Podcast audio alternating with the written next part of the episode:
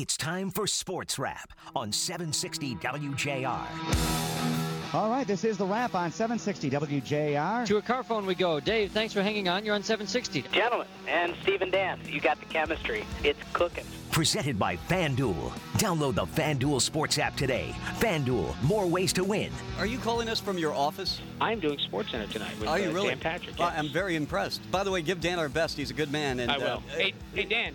Chuck Swirsky says hi. This is the best sports wrap has ever been, in my opinion. Now, here's your host, Chris Renwick. Well, happy Saturday to you. Welcome into Sports Wrap. We got a lot to cover uh, tonight.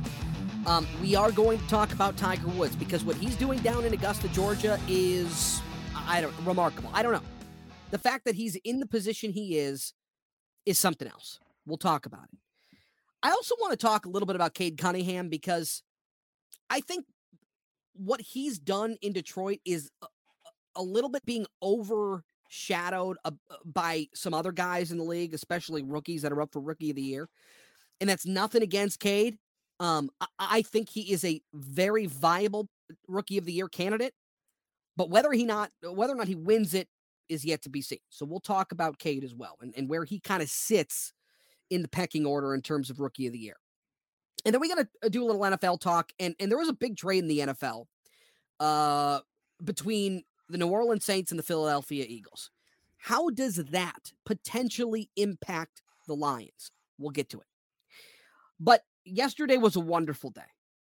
And and opening day in any form or fashion is welcomed here in, in the city of Detroit. This is a religion. This is a holiday. And it's a it's a very unique Detroit thing that we do very well here. And and Jason, after a couple of years that were spent on the sidelines because of COVID nineteen, downtown was popping, and it was a it was a, it was a lot of fun to be down there. Yeah, absolutely. It was it was like uh, opening day of old, which feels like so long ago. So it was very welcoming. Fe- felt like a long time ago, and it felt really normal, which was awesome. Yes. Um, and and I, this team, I think, is going to be one to watch. And and look, make no mistake about it. I think the White Sox are the cream of the crop in this division.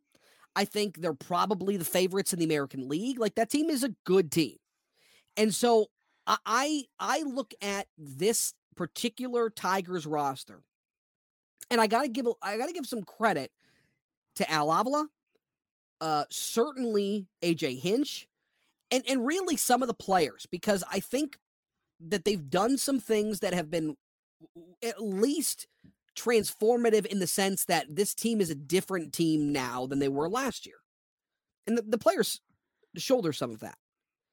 Um, I, I think the, the the the weak point of this team is going to be the bullpen, and whether or not they can find a footing going forward. Because look, here, here's the here's the reality. Guys like Casey Mize expected to have a nice year. Guys like Tarik Skubal expected to have a nice year. Eduardo Rodriguez, the new Tiger from Boston, is just an innings eater.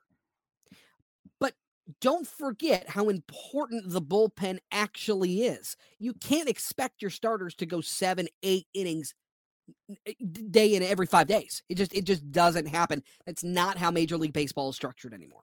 So I think the importance of the bullpen and whether or not they can find a groove, whether they or not they can they can find a a a, a soft spot in this team that they can live in and thrive in. And and Jace, I, I look, I think your top three starters in the rotation I like. Um, you know, Matt Manning, I've got questions, but from a from a from a, a starting fives uh, perspective, I, I don't mind them. From a bullpen n- perspective, I'm a little worried. Oh yeah. It's a tradition in Detroit to be worried about the bullpen. I think we've always had a shaky bullpen, shaky closers. Uh, the addition of Chafin is a, is a really it's a nice sign. He's a lefty, good numbers out, you know. Um, but that that closing position, the close the closer job is going to kind of rotate. AJ Hinch proved last year that he's going to kind of ride the hot hand, whether it be Mhm. Fulmer, Cisnero, or why am I uh, forgetting the last guy? Who am I forgetting? You're thinking of Tarik Skubal? No, no, in the bullpen. Oh, in the bullpen. Well, I oh, don't know. a Giovanni. Giovanni, uh, Giovanni Soto. So those Soto, three, yes. yeah, they're gonna they're gonna rotate. Look, and, and here's the other part in all of this is is as as much as there maybe are question marks surrounding the bullpen, I I, I actually feel pretty good about this lineup one through nine. Like, you know, the, I, I, we talked to Dan Dickerson this week, and, and and Dan told me, look, guys like Javier Baez are leaders on this team now. They are, and and even Miguel Cabrera told uh uh Dan that they are going to lean on Javier Baez as a leader. They're going to lean on him to be kind of that motivational leader on this team. Gold gal, gold caliber or gold glove caliber shortstop. Um, and and and I think that that's probably a, a good person to lean on, somebody who's had some success. And when you're dealing with young guys like Riley Greene, who's fractured his foot, he's going to be out for, for a few weeks. Um, but but somebody like Spencer Torkelson, who's obviously ready to be in the bigs, um, and and Miguel Cabrera just kind of passing that torch to him, saying, "Look, I'm okay being a DH now. We need you at first. It's important, and and I'm okay with it." That's huge. It's really big, and and the fact that Miguel Cabrera is is willing and accepting to do it, it's big. And I think that's going to go really far on this team. In a team that's built with some young guys, and, and certainly even guys like Akil Baddoo, somebody who was a fan favorite last year, came out of the gate extremely hot, was really kind of the lower rung ladder of of Major League Baseball players. Um, and and and those types of performances, I think, uh, were were attributed, at least in my mind, to AJ Hinch in the way that he's managed this clubhouse and the way that he's managed personalities and the mindset that he's brought in. It's look, you want to play with us? Great, you're with us. If you don't, then forget you. Like we're moving on, and and and we're gonna we're gonna have guys in this clubhouse that can play. Doesn't matter if you're a 10 year vet, doesn't matter if you've been here for 15 minutes. If you can play, you're to play for us.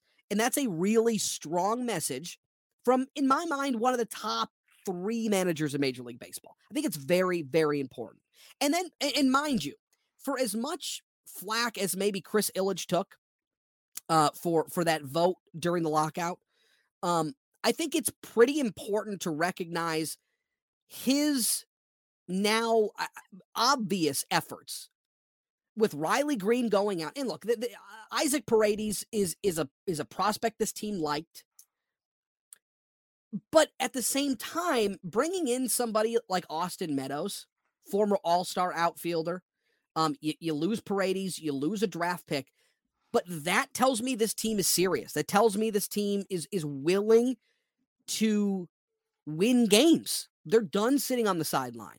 They're done uh, with with the tanking process, if you will. They're they're done cutting payroll. Eh, eh, look, and, and what I think is marvelous about this deal is former All Star uh, All Star outfielder, but he's got a he's got a, a price tag of about four million bucks a year, and that is something I find really appealing on a young guy who's just 27 years old. Um, that's going to be able to, uh, I don't know. I, I think that that's a nice kind of stopgap until you're ready to see Riley Greene come back. Those are things that I like to see now. Those are things that would not have happened two years ago. Those are things that probably wouldn't have even happened last year. So for me, the messages I'm getting from this organization are look, we want to win games. We want to be competitive, and we are going to be competitive. And and I understand the whole Carlos Correa thing. People wanted to see Correa here instead of Javier Baez. But let me tell you something. Javier Baez is is no slouch. He can play baseball. So I mean, th- to to say this guy is is just you know going to come in and and and loaf around, I just don't I don't buy it. He can he does strike out more than I'd like, but he hits for power. Uh, he's got speed and he can play defense. So that's really all I need. And you're not paying as much as you were with Carlos Correa. So while the the Correa deal I think is the more preferred route that fans wanted, it's fine. I'm okay with this because it gives you a little more flexibility. Now, at the same time, you, you you do still have questions with Robbie Grossman on the one side. You've got Akil Baddoo, Victor Reyes, some sort of combination playing in the outfield as well. Look, I think this team is going to be competitive. I think they're going to be fun. Jace, if there's one one player that you're looking at in particular that, that you want to maybe see a little something out of this year, who would that be? I'm glad you asked me that because I was going to ask you too. The the player I'm most excited about is Tarik Skubal. And what he showed, I know it's it's a, it's a final tune up for spring, which usually teams put out their their opening day lineup, he struck out eight and five innings. He looks like Yeah. he's going to be uh, very exciting. Uh, big things from him this year are are expected. I think that's a good one for me. I, I look. I'm going to go with the predictable bull one, and I'm going to say Spencer Torkelson, and and really for one main reason. Spencer Torkelson was the number one draft prospect in in baseball. He was somebody who has a ton of flexibility in the field. He's got a ton of power. He's got a great eye. He's got a cannon for an arm. Like all of these things make up kind of the the, the lore now of Spencer Torkelson and, and Riley Greene kind of the same way. But with all of that being said, with all of that expectation put at your feet, now it's time to perform. Now it's time to go out there and get it done because you you, you know, we, how many times have we seen in in Major League Baseball or in sports in general a highly sought after draft pick bust out, right? We've seen it time and time again. Hello Charles Rogers. Uh but r- remember Hello, Ryan Leaf. hello Ryan Leaf. All I'm saying is is I think how he how wh- what's between his ears I think is going to be just as important as as the output on the field because it's it can be very easy to fold up when things don't go your way or when you hit a slump. And and how Spencer Torkelson handles those moments I think is going to be really key for this organization going forward and, and into the future. So that's my guy. And, and look, Riley Greene's in the same position. Like it's 1A and 1B for me. And, and how those guys handle themselves is going to be incredibly important. All right, uh, we got to take a quick break. Coming up on the other side, I want to talk about Tiger Woods. What he's doing in Augusta, incredible. We'll talk about that next as Sports Wrap continues right here on WJR.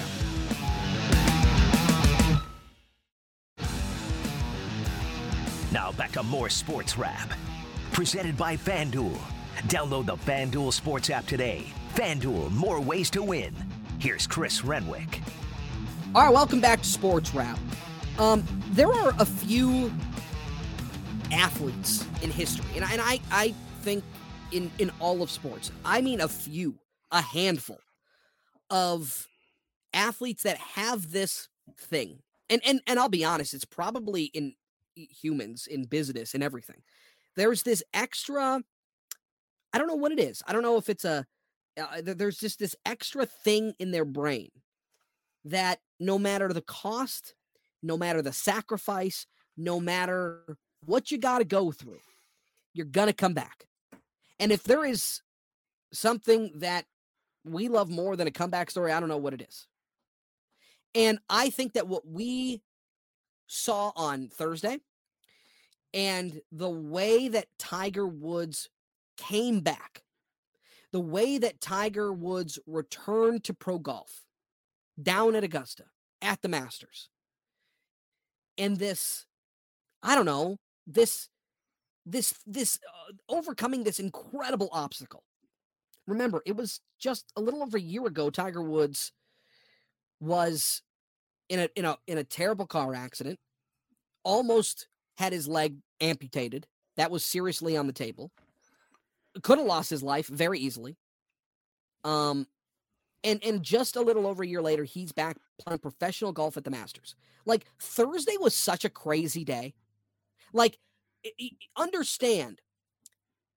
Thursday at the Masters, Tiger Woods on a good day is going to draw all the attention.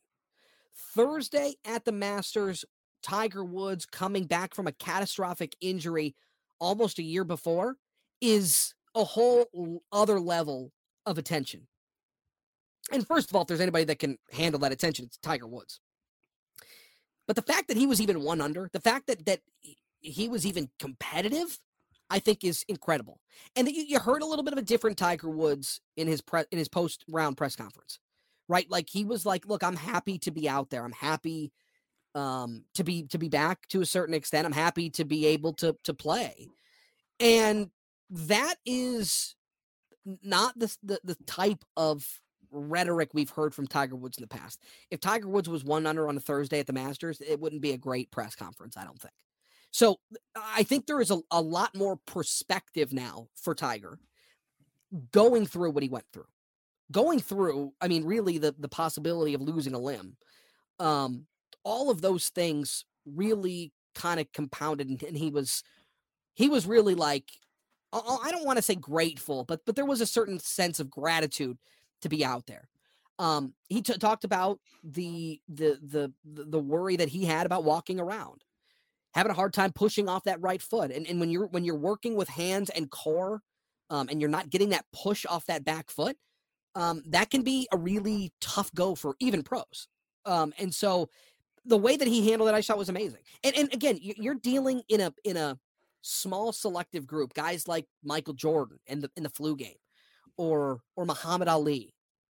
Um, these are just a few athletes that that have that other gear, that have that next level thing. And Tiger Woods has it. He's got it. And and for as for for as I don't know if it was a- a miracle or, or crazy or unexpected that when he won the Masters a couple of years ago, I almost think this is as as equally as just mind-boggling. Just crazy. Crazy. The fact that this guy's able to do what he's doing. I just think it's remarkable. I think it's I think it is on a whole other level. I don't think that we've ever seen anything like this. And remind you, this is a guy that's been through multiple back surgeries.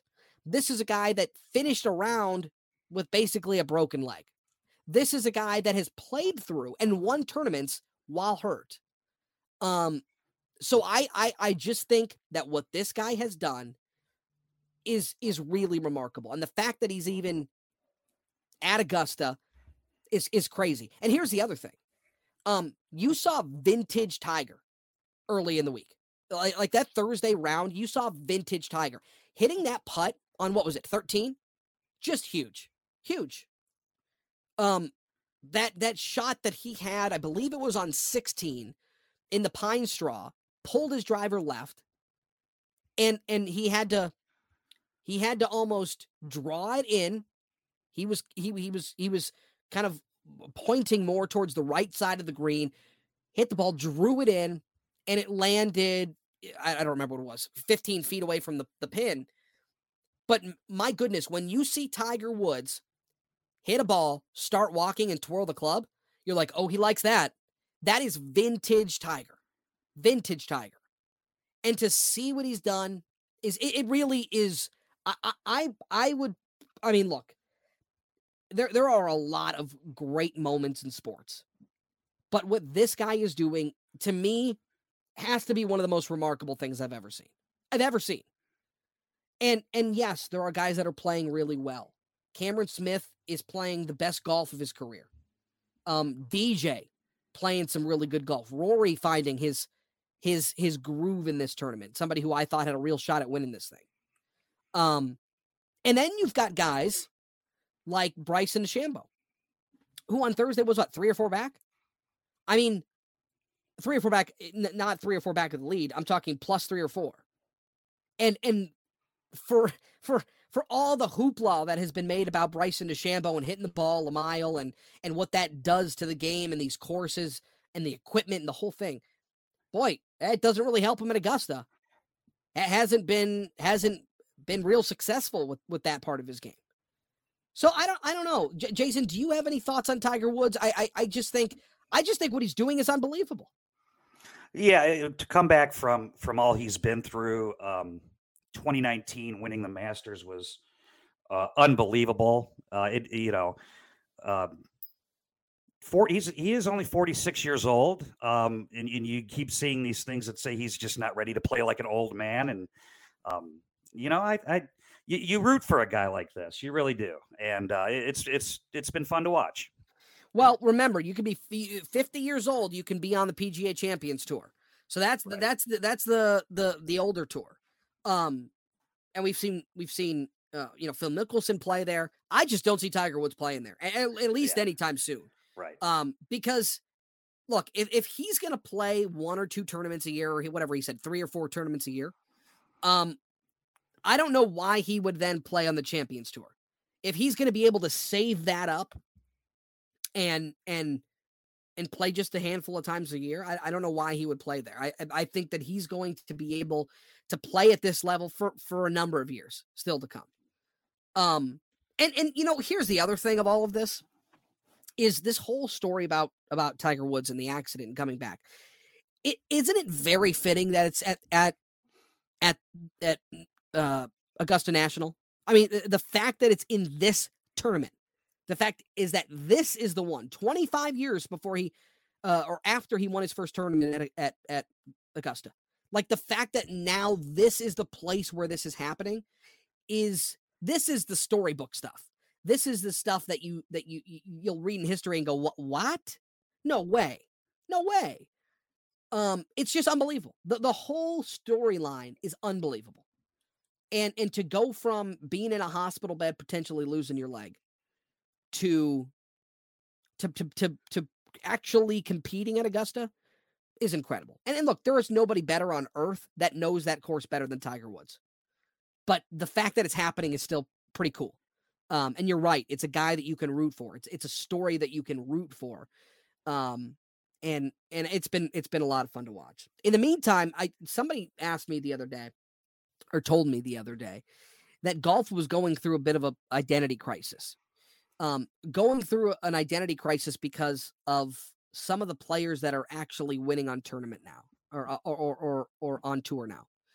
Um, and I just disagree with that. Um, and and here's why. Um, I believe first of all, golf is cyclical. Like there are, um, like you know, Jordan Spieth isn't going to win every week. DJ isn't going to win every week. Rory isn't going to win every week. Um, but there are guys that are that are that are doing well on tour, and they're kind of unknowns. Um, you know, a, a good one here who's having a, a pretty nice tournament. Danny Willett's one of those guys. Kind of an unknown, not an uh, not an unknown name. Danny Willett's not an unknown name, but but uh, among the big stars, Danny Willett's there. Um, how about Scotty Scheffler? Just won a couple of weeks ago. Um, playing really good golf, world number one. It's not DJ, it's not Rory, it's not Spieth, it's not Morikawa. I I I just think that the fact that other guys are stepping up, um, it it really should only bolster the game. And and these are other guys you can cheer for. Cam Smith is a guy you can absolutely cheer for. All that flow going on, he's got he's the Aussie. I mean, that's great. And and I I just refuse to believe that golf is going through an identity crisis. We love the stars. There's no doubt about that. There's no doubt about that. Um, and those guys aren't going anywhere. Dustin Johnson's still going to win tournaments. Rory's still going to win tournaments. Uh, Jordan, if he can make a putt from three feet out, is going to win some win some tournaments. Um, but at the same time, I think some of these younger guys coming in, when you mix it in with with some of the older guys that win, I think it's huge. I think it's important for the game that we have that, um, and that's kind of what we're seeing now. All right, uh, to the break. We'll uh, we'll be back after this. I, I want to do some NBA stuff here and, and Cade Cunningham and where he lies on the pecking order for Rookie of the Year. We'll do that next as Sports Wrap continues this evening on WJM.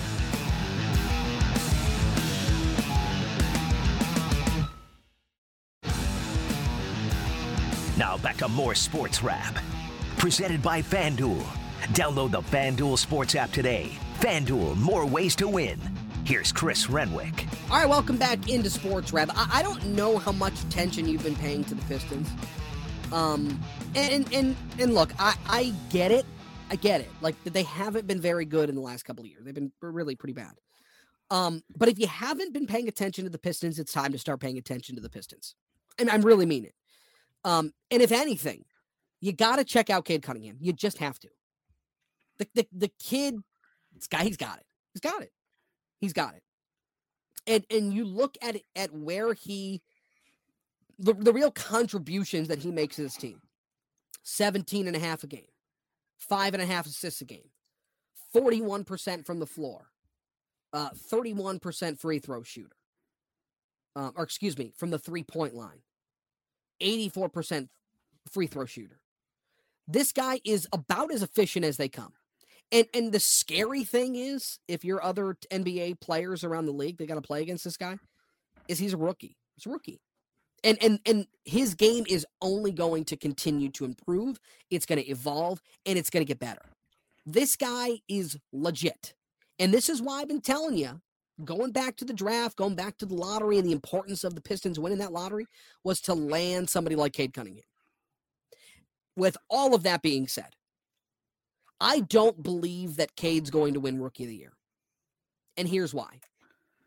I think that the numbers that you see compared to LaMelo Ball last year, who won Rookie of the Year, are very similar. Um, but I just don't know that you can that you can discredit Evan Mobley and, and the type of production that he's had. I mean, uh, to me, I think this is the guy that wins it on a team that isn't very good.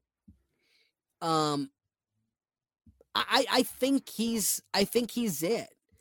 Leads all rookies in rebounds and blocks, fifth in points at, at just under 15 per game, and is the only one of the top 10 rookie scorers with a 50 plus field goal percentage. That I think that really is the number that's going to push him over. Um, and this was a, a, a, a piece from a Bleacher Report story I saw to highlight Mobley's impact. He paces the 11 rookies who've logged at least 1,500 minutes in plus minus. Despite contesting the league's fourth most shots, he has only been whistled for two fouls per game. So not only is he is he playing at a high level and scoring points and blocking shots and pulling in rebounds, but he does it in a way that is so clean. He does it in a way that is it's really textbook. It's a textbook. Um, and so for me, I think I think Mobley's the guy. And I'll tell you who finishes also in in that voting, probably ahead of Cade Cunningham, is Scottie Barnes uh, of Toronto, former uh, Florida State guard. Um, I, to me, I think that's that's another guy that has made a huge impact on his team. Um, and then from a metric standpoint, it, it's very obvious that Scottie Barnes is probably the most efficient rookie of of this class. Um, he's got high value and plus minus minutes. Um, plays a ton of minutes. Um, and is the only rookie to average 15.7 rebounds and three assists and one steal a game. Like that is so impactful. It's so impactful. And so for the year that Cade has had, albeit a shortened one because of the injury early on to start the year, um, I think it's I think it's a great story. I still I still personally believe that Cade is going to be the best player from this draft. Um, but I just I I I don't know that he's got the enough of the juice to win this thing. Jason, what are your thoughts on this? Well, yeah, and and I got an article from Sports Illustrated up here where Scottie Barnes 18 points, 8 rebounds in his last 20 games. The Raptors 47 and 33, they're 5th in the East. Right. Which um Cleveland is 7th. So if they factor that in, um, Scottie Barnes w- would get the rub there, but um, two playoff teams compared to Cade the Pistons, I believe, have 23 wins, and he he did uh, he he he's been exciting to watch. He had a very slow start. Um, I think you're right. I think he's going to be the better player of the three uh, down the road. But um, I mean, just uh, he's been so fun to watch, and it's a, it it does give it gives you hope for the future for the Pistons for sure. Now, here's what I'll tell you about the, the Scottie Barnes and Evan Mobley thing. I think you take Evan Mobley off Cleveland, and they're a dumpster fire. I think they stink if you take Scottie Barnes off Toronto, they're they're okay. Like they're not good. They wouldn't be in the fifth spot, but but they they would be serviceable. Um, and, and and you can make the same argument for Cade. Um, but but I think those two teams are in a different position. Um, from a from a team perspective than than where the Pistons are at. Um, and by the way, another guy that that I think is up for grabs here. I don't think he'll win it, but uh, Franz Wagner, also who plays for the the the um, the Magic is another guy that has had uh, look, I got to be honest. I when Franz decided to leave Michigan, I was I was I questioned that not from a business standpoint because I think from a business standpoint he needed to go. But from a, a really a realistic NBA viewpoint, I wasn't sure that he was quite quite ready. Um, but man, he he has been really nice in isolation really good on off ball, off screen shots. Um, I, I I I have a lot of fun watching Franz and actually Mo, his brother, also played for Michigan, also play uh, for Orlando. But but Franz has really stepped up his game, and I don't know if it's the system. I don't know. Maybe he likes playing with his brother. I don't know what it is. But Franz has really stepped up his game um, to a point I didn't I didn't expect, or I, at least I didn't expect um, in his rookie year. But he's incredibly efficient, um, and and his and his analytics read a lot like like the other guys. Um, and and so I think he's also in that mix as well. Um, but I I think he rounds out the, the the class. So I for me, I I just I don't know that Cade's the guy this year. And so what that means for him, I, I to me, he's a guy that I I kind of feel like he will use this to a certain extent and, and try to push him to get better. Um, but but for me, I I truly believe that this was the right call in drafting Cade. I was calling for it all year. And I'm really happy they did. I I, I do I mean Jason, I believe he's going to be the best player in this class. I do too. Yeah. And, and just it's it's all about building a team around him. And um, I mean, obviously they've got a long way to go. 23 and 57 this year. So yeah. But you know, you you see you see with him, you you can tell he's going to be a consistent piece going forward, and that's what you want to see. He's going to be a consistent piece going forward, and you can kind of you you kind of know what you can expect expect from him. Like, yep, he's going to have nights that are that are crazy, and he's going to go off the rails. But you know he's going to score roughly twenty points a game. You know he's going to get you a couple steals. You know he's going to dish the rock. Like those are really important important pieces for a young guy that is coming into a team trying to bring this thing back. Um, and and and remember all the talk about Jalen Green and, and whether or not the Pistons should take him. And um, I look, I to me, I think they made the right call. I really do. And and I'm excited for the future of this team. Now, while I think I got the Cade stuff right, I'm not sure that I got the whole Piston stuff right because I I thought when you add in Cade to the pieces that they had last year and the and the, the momentum that they kind of built last year, I thought you'd throw Cade in there and, and they could be an eight seed. Um, things just didn't pan out this year. They just didn't. They didn't pan out for for a couple of reasons. One, Cade was hurt off the get, which is a tough place to be, especially as a rookie, especially when you're trying to build chemistry. Um, and then COVID, uh, COVID protocols, guys were out uh, issues with other injuries and stuff, and, and they just never were able to to to get off the ground the way that they wanted. Heck, it wasn't even really till what midway through the season that they even had all five starters on the floor at the same time. I mean, that's crazy. So I, I am very interested to see where this thing goes next year, how they're going to approach it. Um, from an organizational perspective, but at the same time, I think Cade's going to be the guy. I mean, he is the cornerstone now for this team going forward. Um, and you got some nice pieces around them, but I think you're going to need to add a little more. You're going to really need to hit next on this draft. Um, and then hopefully bring in some free agents that, that are going to be uh, kind of game changers here, kind of like the Rasheed Wallace put that 04 team over the top. And, and that's what I think this team is going to need. So it'll be really interesting to see. I'm, I'm very excited. I'm very excited about Cade. If, if you haven't tuned in, if you haven't gone to see a game, you have to. The kid's a baller. Um, and he's he's young he's going to be in, on this team for a very long time. Uh, so get used to seeing uh, Cade Cunningham uh, scoring a lot of points for this team going forward. All right, we'll take a quick break, bring in some NFL stuff here next because big trade in the NFL, and there is a real world possibility that it impacts the line. We'll do that next as Sports Wrap continues.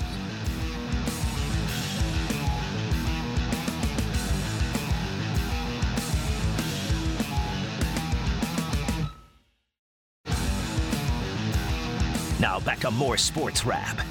Presented by FanDuel. Download the FanDuel Sports app today. FanDuel, more ways to win. Here's Chris Renwick. Well, just because it is April doesn't mean the NFL is not on our minds. It is a year-long business. And and look, I think we always look to see how the Lions are going to be impacted, even by moves made by other teams around the league. There's a big a, a big trade with a couple of teams. One being the New Orleans Saints, and the second being the Philadelphia Eagles.